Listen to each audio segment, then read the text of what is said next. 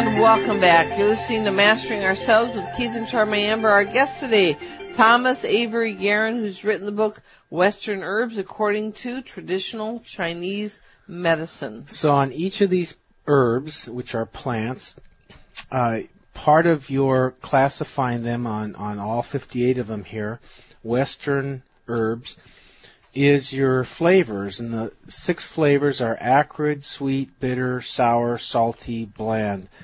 Uh, you want to talk about each one of those? Uh, we we talked about bitter. Sure. okay. Um, the flavor of acrid is uh, generally considered to be dispersing and uh, outward moving. So that flavor is used um, to say uh, move the chi. Is that like a hot pepper?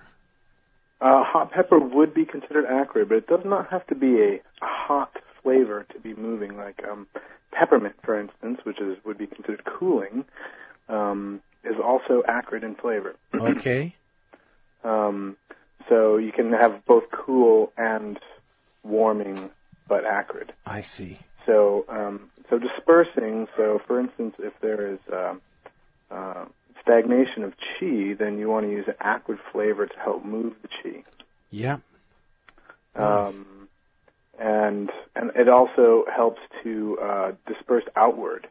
So herbs, uh, like say in the first section of the book, um, that uh, quote relieve the exterior, which can roughly be translated as um, diaphoretic, which means to make a person sweat. Mm-hmm. Um, so it helps to push the pathogen out. So, for instance, if you have uh, a cold or the flu, that's an invasion of uh, uh, uh, virus or a bacteria from the exterior. So, um, in most traditional systems, the way that you get rid of that is by causing a person to sweat. Right. Get it out of there. Right, exactly. Okay, how about sweet?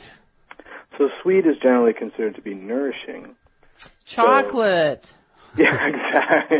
well, sure, like, ice cream. Well, chocolate is actually not sweet.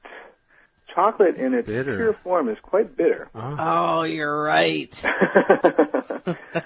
it's the sugar they add to it that makes it sweet, of course. Yes, well, we've gone to, to dark chocolate so that we can consider ourselves virtuous. we're always in anyway. hog, all, hog heaven. we always try to be virtue in these areas.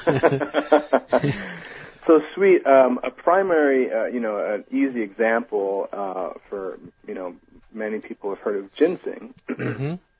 and ginseng is considered to be sweet, and and also slightly bitter. Um, and so uh, the sweet flavor acts uh, in the middle, primarily in the stomach and spleen, uh, according to Chinese medicine. Yeah. It helps to nourish um, the qi, but but also, uh, depending on the herb, can also nourish um, either yin or yang, and uh, which are sort of the the um, basic dichotomy of how Chinese medicine understands the flow of energy yeah. in the world, not just in the body. So, so let's say a person eats too much sweets, then what happens? Well, yeah, that, that's that's a good question because too much of any one flavor can cause um, sort of uh, the reverse of what you're looking for. So, in the in the case of sweet, which is I think everyone can agree at uh, an obvious problem, especially in the American diet. Yep.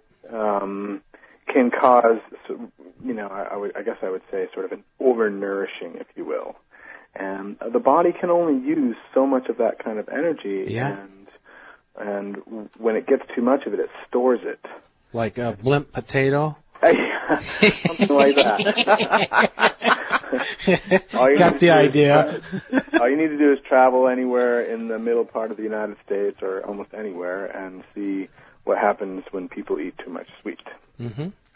Um, and it's it's clearly a problem even here in Hawaii, where um, the traditional diet has changed uh, to uh, the standard American diet, which of course the acronym for is SAD.